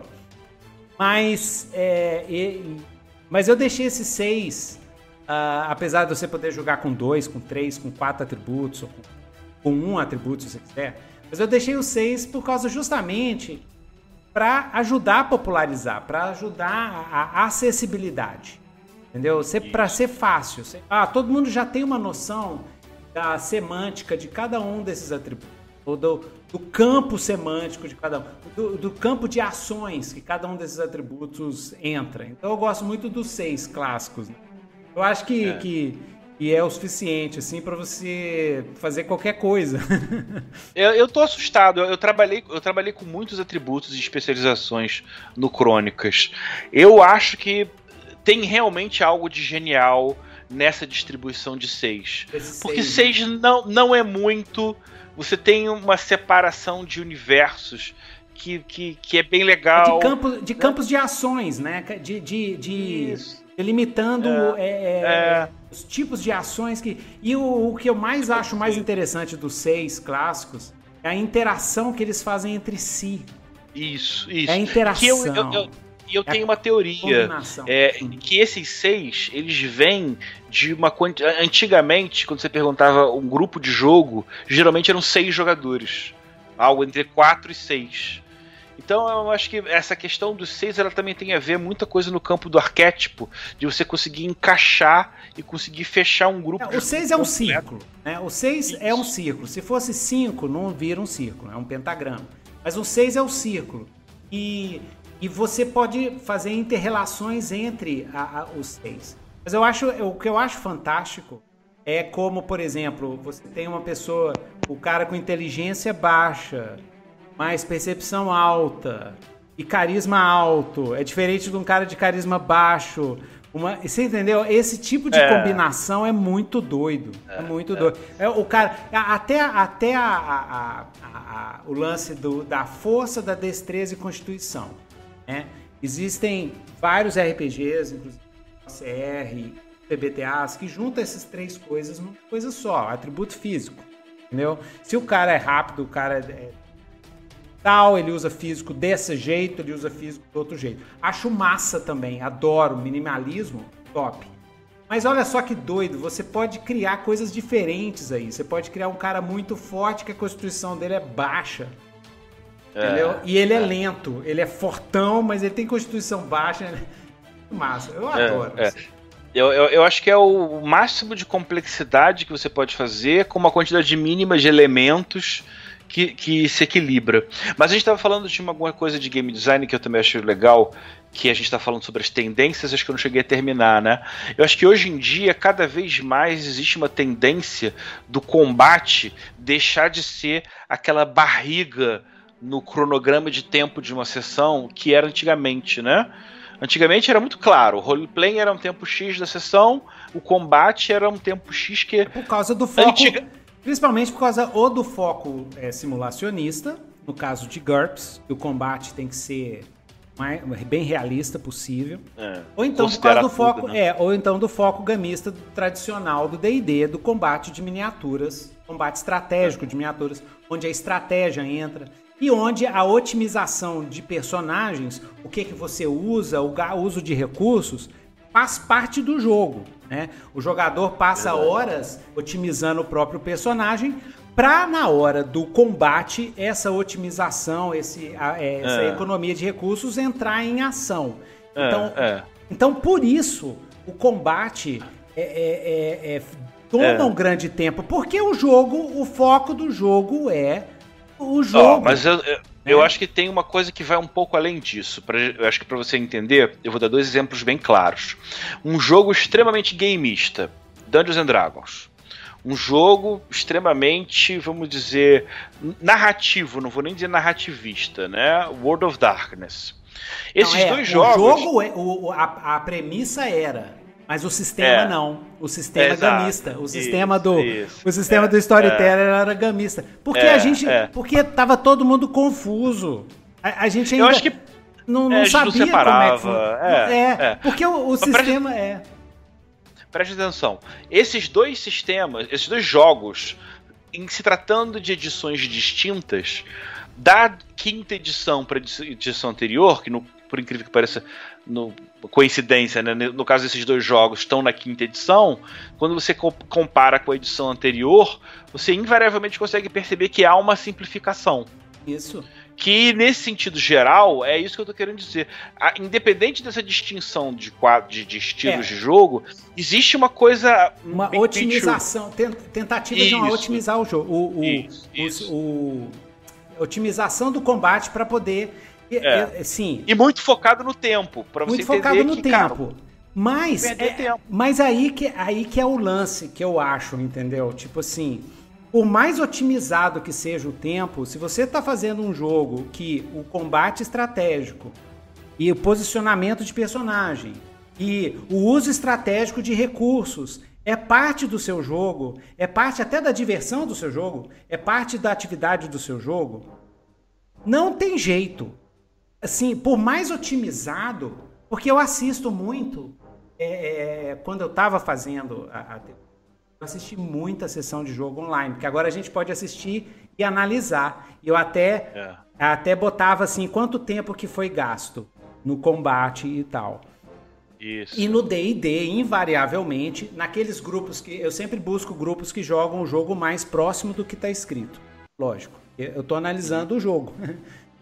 Certo. E aí, invariavelmente, tomava conta do da sessão. Tomava conta da sessão. E quanto mais poderoso fica o personagem, mais opções eles têm. Invariavelmente. É lógico que a quinta edição, se você comparar com as outras, não sei em relação à quarta. Eu joguei muito a quarta. E a quarta tem um, um, um combate de miniaturas assim, bem otimizado. Assim, tá? Ele é mais isso do que RPG, inclusive. Ele é mais isso que RPG. ele é até mais coerente com esse tipo de foco nesse momento. Mas assim, Equilibrado. otimizou bastante. Mas eu acho que se eu for mestrar D&D, eu tenho que deixar claro para os meus jogadores que falam assim, olha, parte desse jogo é isso. Então, vocês não curtem isso, então a gente é, joga uma outra é. coisa. É. E isso eu, tenho um comentário com meus jogadores que, que acho que a quinta edição, acho que a melhor coisa que a quinta edição fez talvez nesse caso acho que até a quarta edição nesse sentido. Eu acho que o D&D ele deixou de ser um jogo de fantasia medieval e passou a ser um jogo de Dungeons and Dragons. Então, a partir do momento que você entende que ele é um jogo que emula um universo de D&D e não qualquer mundo de fantasia medieval, derruba uma série de coisas que te via como problema. Exatamente. Porque, cara, tudo bem, ele é feito para ser isso. Então, não tem que ficar se, se, se martirizando. É porque mas, as, bem, outras, mas... as outras prioridades são. As, as prioridades são diferentes. Isso. Isso. Mas dá pra e divertir aí, na boa. Né? Dá, não, todos dão, todos dão. Mas eu tenho algumas coisas que com o tempo me causaram ojeriza. Eu vou te dar um exemplo. Hoje em dia, eu tenho raiva de iniciativa. Tudo bem. Mas isso aí, antes... isso aí, ó isso aí, cara, é o seguinte: o que acontece?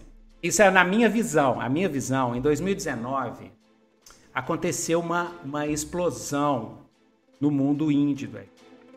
É um divisor de águas. Para mim, eu acho que muita gente que mexe com RPG independentes fala a mesma coisa. E que foi o Apocalipse. A gente até chama o Apocalipse.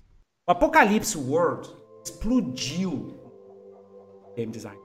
Mas é, é, lógico que o Apocalypse World foi uma explosão e foi um, um, jogo e um game design que foi desenvolvido ao longo de quase 15 anos, é. desde o Forge. Então é. tem vários outros é. jogos que foram se auto-influenciando porque a comunidade não sei o quê, até que apareceu essa, essa coisa, que é o nosso D20, assim, da gente do, do nativismo. O Apocalipse World é o nosso D20. Ele, ele assim, ele, é, como é que fala? É, encaixou tudo. Tudo que a gente tava. É, todo encaixou é. de uma só ele vez. Ele criou um paradigma novo. Criou né? um paradigma. É. Não é que ele criou, ele, ele resu, é lógico que. Estru estruturou. É. Ele estruturou um monte de coisa que tava, tava separada. Um jogo aqui, o Polaris, não sei o que, o é, Dust Devils, um monte de coisa que tava surgindo. E o pessoal, gente, que coisa doida, que coisa doida. E aí teve um jogo que coalesceu aquelas coisas e trouxe um monte de coisa nova também. Mas coalesceu. E, e cara, e aí a gente ainda tá. É, é, minha interpretação, Blades in the Dark, City of Mist, um monte de jogo que tá saindo. Né? Uhum. A gente ainda tá sob os efeitos desse troço. E uma das coisas que foi, que assim, explodiu cabeças, principalmente quando veio o Dungeon World a partir do Apocalipse World. Porque o Apocalipse World é só a turminha lá, a turminha vestida de preto, né? A, a turminha dos alternativos, né? Que a gente que conhecia. Quando surgiu do, o Dungeon World, aí chegou na galera, né? Chegou no, na turma que jogava D&D e falou assim, uai, tem um jogo esquisito, diferente isso aqui. E o que todo mundo me fala, Pedro, todo mundo me fala isso.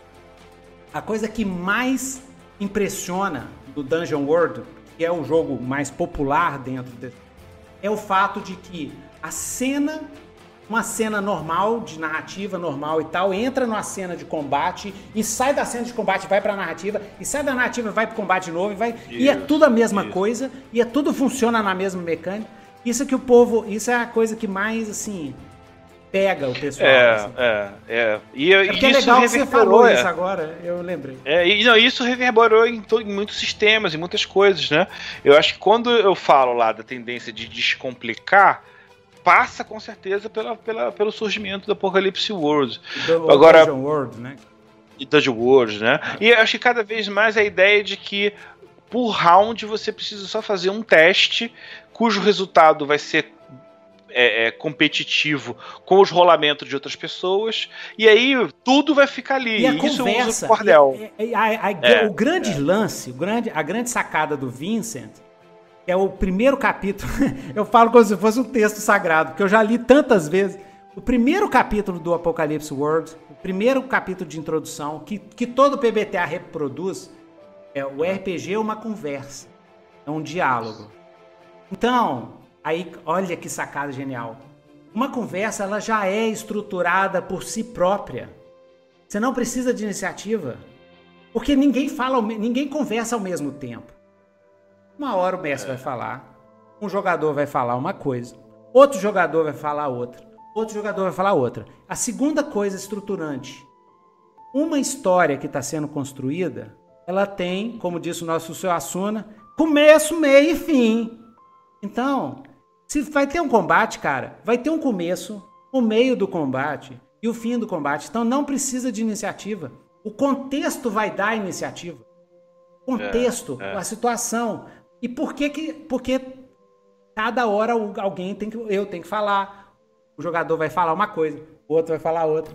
É coisa simples, é. cara, que é, é, muito doido esse negócio. É muito doido, é, é muito 30 doido. anos jogando esse troço e eu nunca tive é. esse insight. E o RPG é uma conversa. É. Uma é. conversa Não, e, eu, tenho, eu tenho outras coisas. A gente tá falando disso, eu também tenho que dar mão palmatória para uma série de coisas que eu acho fantásticos. Eu acho que é o conceito de dar o poder narrativo ao jogador quando o personagem passa num teste e o do mestre quando o teste não passa é tão simples, é tão, é tão essencial que é uma daquelas coisas que você pensa, por que, que não era assim antes, né? É, não, é. mas aí, aí, Pedro, aí a minha, a minha ideia, é por isso que eu fiz essa teoria, a minha ideia é que era assim antes. Não, melhor, sempre foi assim. Só que precisava de alguém parar e ver a estrutura acontecendo. Mas sempre foi assim. O OSR, para mim, é um, narra... é um jogo híbrido que alterna momentos de foco narrativista não estruturado, eu chamo narrativismo não estruturado, é, é o free roleplay, é o narrativismo normal. E uma hora o mestre joga, inventa uma coisa. É, e outra hora o jogador inventa uma coisa. Porque no, no, no OSR, a, a, a, o improviso que a gente fazia é muito livre. Era isso, muito livre. Isso, entendi. Ele era narrativista sem elementos de regra diretamente Sem estrutura, exatamente. É um, chama narrativismo intuitivo, vamos dizer que é um, um termo melhor. É um narrativismo desestruturado, é intuitivo. É, fluido, né? Intuitivamente as pessoas se organizam.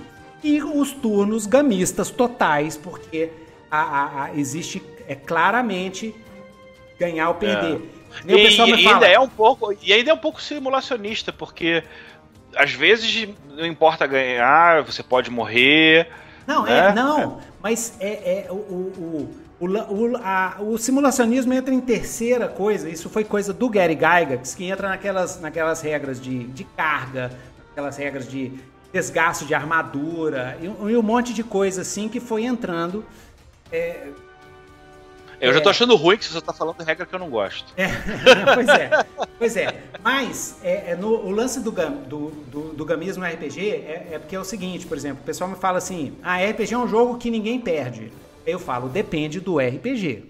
Depende da hora do jogo. Na hora de um combate OSR que você tá julgando, se você perder o seu personagem, a sua sensação de jogo é de fracasso. Isso, para mim, é o momento que você perdeu. Porque naquele momento, é, naquele. Ele pode não ser, né? Não, sim. Acho que tudo depende do, do, do, do contrato social anterior, sim, né? Sim, tudo bem. Mas quando a gente joga um jogo ASR, quando eu jogava lá no Dex de 80, e quando eu perdia personagem, é. eu ficava. Era ruim, puto. sempre ruim. E é, isso é, é. uma. É, e, e, e o cagaço de não querer perder o personagem é que dá alegria quando você vence uma dungeon que você poderia ah. morrer. Esse é o gozo do gamismo. O go... Por que, que o gamismo é gostoso e por que, que vicia? Por quê? Você pagar, passar o cagaço de poder perder o personagem e depois ganhar, você ganha aquele, aquela é. parte do jogo. Você entendeu? Eu não sei se não, A carga emocional é muito forte. Se o seu personagem morre, você inclusive tem mais atenção, Exatamente. você fica mais chocado com aquilo, né? Porque no Mas narrativismo, você... no narrativismo, a gente não tem esse cagaço. Não tem. Não existe esse cagaço. O cagaço de, ai meu Deus, meu personagem vai morrer, eu tenho que fazer uma estratégia, não sei o quê.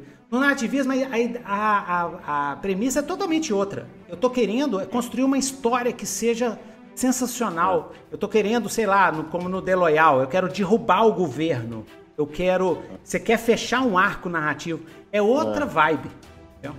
É que nem Cthulhu, eu quero sobreviver sem estar tá maluco. Ou então eu quero chegar ao final e, e, e, endoidar, porque eu quero experimentar, porque o, o Call of Cthulhu tradicional, para mim, ele tem foco de simulação. Ele simula uma história do Lovecraft. Esse, as regras, o jeito que as aventuras são escritas, é para simular uma aventura do, do, é, é, mas isso não, é, isso não é meu, não, tá? Isso, isso é de outros não, caras. Tudo bem. Né? Mas, é. mas é, é, então, assim, você chegar no final. Eu já vi isso com os meus jogadores. Se chegar ao final de uma aventura de Call of Cthulhu e não endoidar, eles se sentem um pouco frustrados, porque é. não é uma aventura, não é uma história do Lovecraft. Não, não, não foi esse o combinado. Poxa, muito, muito bom, bom, muito bom. E aí, qual que é a sua dica pra gente terminar? Qual que é a sua dica depois disso tudo? Para quem tá começando agora, é. fala assim: "Ah, Pedro, eu, eu nunca escrevi um RPG, eu quero começar agora e eu quero e como é que eu faço um financiamento que levanta tá. assim tanto é. dinheiro rápido?" é, eu vou dar duas dicas, né? É, a primeira é mergulhe no seu nicho. Se o seu nicho é DCC, se o seu nicho é esse ou aquele. Você tem que entrar em contato muito com o seu público. Ninguém vai é, é, gênio a ponto. Até pode ter, mas é, é difícil que aconteça, né? É, na vida. É, você não vai descobrir uma necessidade que as pessoas não sabiam que tinham. Você tem que atender uma necessidade que as pessoas mostram que ela existe. E isso, em cada nicho, você tem características distintas, né? Então você tem que, acima de tudo, trabalhar colaborativamente muito com as, com as pessoas à sua volta. Hoje em dia, você tem contato com muitos autores de RPG. Então não é nada errado, cara. Vai perturbar o Nitro, vai, me vem me perturbar. Vai procurar o Igor Moreno, o Valpassos, o Diogo Nogueira, né? Conversa com essas pessoas. Elas vão adorar trocar ideia com você. Dá um feedbackzinho, te... uma coisa. E vai te ajudar a queimar etapas. Que eu acho que é a coisa mais importante quando você está começando, né? Você tem tanta coisa que você tem que experimentar que se alguém chegar para você e dizer, ó, a boa é aqui, aqui, aqui e aqui, tudo bem, ele vai estar tá influenciando mais ou menos o seu olhar, mas vai de repente te ajudar a, a subir três Nossa, níveis em uma sessão você, só, você né? ganha anos. Exatamente. Então, é essa, essa trabalhar com essa troca, ela e, e é uma característica do, da era de ouro atual. A era de ouro dos anos 90 era uma coisa meio egoísta, meio que de grupo, meio que, ah, eu tenho o meu projeto, eles têm o projeto deles. E quase que essas cabeças podiam jogar outros jogos em comum, mas as, nunca eram jogos deles, eram os jogos gringos, né? Hoje em dia não. Hoje eu jogo o seu jogo, você joga o meu jogo. O que, que esse jogo tem de legal que eu posso aproveitar e pegar pro meu? Então passa muito por, por esse lado.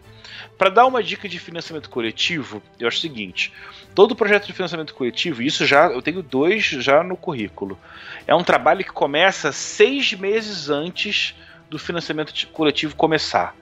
Você tem que aparecer, ser conhecido pelas pessoas. Uma dica forte: cria uma página no Facebook e põe 10, 15 reais por mês. 24 reais por mês, que é o mínimo que ele sugere. Vai criando uma página, um grupo conhecido, que você vai formar uma base de, de público que vai te conhecer. O maior dilema quando começa o financiamento coletivo é que você é importante que você tenha o maior número de pessoas que saibam que o seu projeto existe. Porque às vezes ele pode ser muito bom, você pode ser um ótimo escritor, mas se as pessoas não souberem que ele existe, você não vai ter o retorno suficiente dele. Então você sempre tem que pensar em maneiras de produzir e aparecer mais. O que eu estou fazendo hoje é um pouco isso, é um pouco de trabalho colaborativo, né? Eu estou aqui né, te apoiando, uma outra hora o Newton vai aparecer lá no Legião de Dados para a gente conversar, inclusive você já está oficialmente convidado, a gente tem que alinhar isso. Eu quero muito me, pedir para você me ajudar. Me chama para falar do, do 2D6 World. Perfeito, perfeito. Já está convidado. Já tem esse crédito. Mas é isso que é legal. Quanto mais a gente faz esses collabs, isso quer dizer o quê? É. Que o meu público mistura com o público do Newton. E aí, é, é, quando Vai você mistura dados, né? Isso. A gente está numa fase que é muito ouro, tá abrindo. A gente não tá numa fase de que as oportunidades estão fechando. É que nem podcast. Pode aparecer mais 10 que ainda vai ser bom para quem tá no vai. topo e quem tá no fundo do mercado. Para todo mundo. Porque vai expandindo. É, gente, eu sempre falo pro pessoal, a gente ainda é muito pequeno. É muito pequeno. Muito pequeno. Eu queria, eu queria o RPG Condzilla. Digita aí no YouTube, bota Condzilla. A galera do funk tem a manha. A gente tem é. que seguir os caras, pô. Né? É, se o mercado tivesse muito inchado, numa coisa meio que competitiva, poderia, a gente poderia avaliar, mas não é o que está acontecendo. Não, nem nos Ainda Estados Unidos. Muito... Pedro, mas é. nem nos Estados Unidos, Pedro, nem nos é. Estados. Unidos. O RPG é ainda, por mais que a gente tenha critical role, não sei o quê, é ainda um jogo de nicho, é de pequeno. É. Ainda tem muita, a gente tem muita areia. E, é. e, criar um ecossistema e criar um mercado. Quanto mais gente, mais mercado, mais. O Dungeonist, por exemplo, eu acho que é outro divisor de águas aqui no Brasil. Eu, eu, eu tô esperando aparecer novas plataformas, mas o Dungeonist já é ótimo. Eu já falo é que o pessoal tá começando. Vai lá. É, o Leandro é o máximo, um abraço aqui para ele. É. É, mas então é isso, você tem que ter contato com o seu público. As pessoas têm que te conhecer. Você tem que ser bom de alguma coisa. Tem um cara chamado Dave L. Araújo, que foi o cara que me inspirou a fazer o cordelzinho. Dá uma olhada no jogo solo. Cara, ele faz um RPG de uma página com caneta que você já fica querendo, já jogando dinheiro na tela já. E o cara tá distribuindo isso gratuitamente. Então entende o que, que é de interessante. É, mas é, é da melhor, é da melhor comunidade. Aí, modéstia à parte, a nossa comunidade RPG solo é top demais. É, é, é.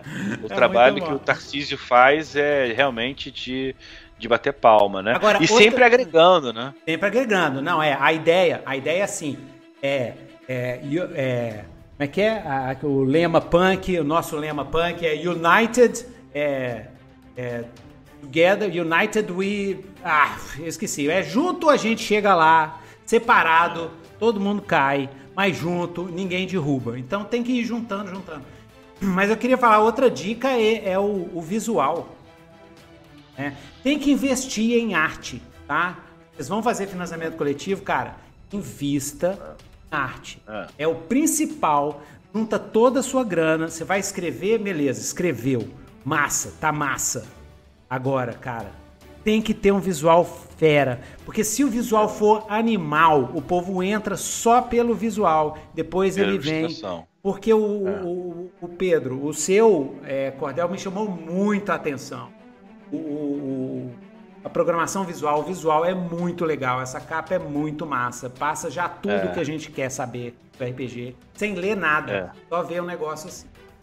Eu acho é. muito importante. E o, e o é, Crônicas já... é lindo de morrer, né? É, é o, o, o, Crônicas, ele na verdade virou um problema por muito tempo.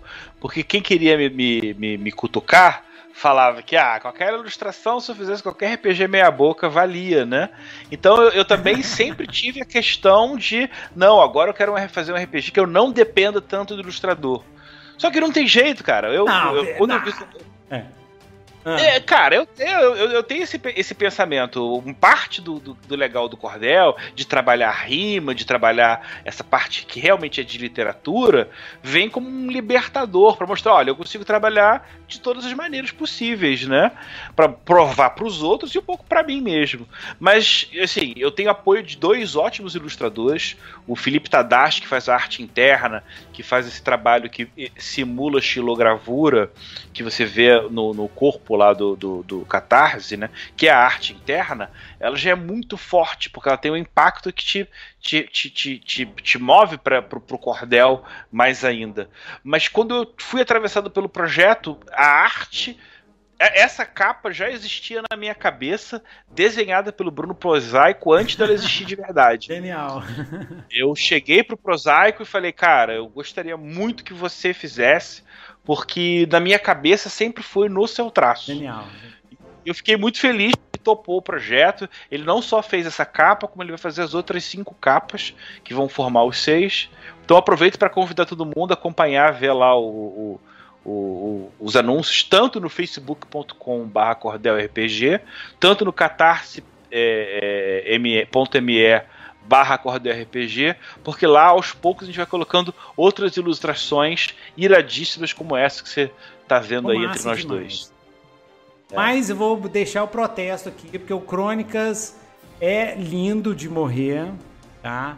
E ah, é, é, eu, eu, assim, meu protesto é o seguinte: eu acho que você, a gente tem que fazer de tudo, de tudo para ser tudo top. Então, se o texto é top, a ilustração da capa tem que ser top também, tem que ser no mesmo nível e ou mais, né? É. Então, é, é, eu acho que você fez certo de botar o, o Crônicas com a, com, a, com a arte que condiz pro Crônicas. Mas a arte do Cordel tá maravilhosa. Eu vejo até uma camisa com isso, assim, linda, uma bolsa bem riponga, assim, com um negócio desse, sabe? É. Uns... Tem os tokens também, galera. Depois vocês vão lá, vocês vão é. ver os tokens, bonequinho. Cara, tá muito bonitinho. O projeto tá show. O projeto é. tá show. Muito então tá feliz joia, mesmo, Pedro. cara. Muito obrigado. Então vou terminando aqui, gente. Muito obrigado pela presença. Tá? Deixa eu ver aqui quem tá aqui. Beleza? Herbert, muito obrigado. Thierry, Aruxa, Otávio, né? O pessoal lá da Cantina de Heróis também apareceu aqui, né? E é, tem mais uma pessoa aqui. Oh, meu Deus, deixa eu ver. É, Alba Rosa também, muito obrigado pela presença, viu, Alba? E é isso aí, pessoal. É, a turma curte aí o, o, o, Cordel do Reino Encantado, vai lá no Catarse. Mas a, ah, quer falar uma fala última aí pro pessoal, Pedro? Não, agradecer as pessoas, lembrar que além do projeto do Cordel RPG, eu também tenho um podcast, que é o Legião de Dados. Mais ah. uma vez, reforço aqui o convite para a gente gravar sobre os seus mundos, né? Se quiser, a gente até faz um de cada, ou então dá uma misturada. Eu sei que o importante é que tem que ter muito, muito apocalipse dentro, né? Exatamente. Bom demais. Então até mais, galera.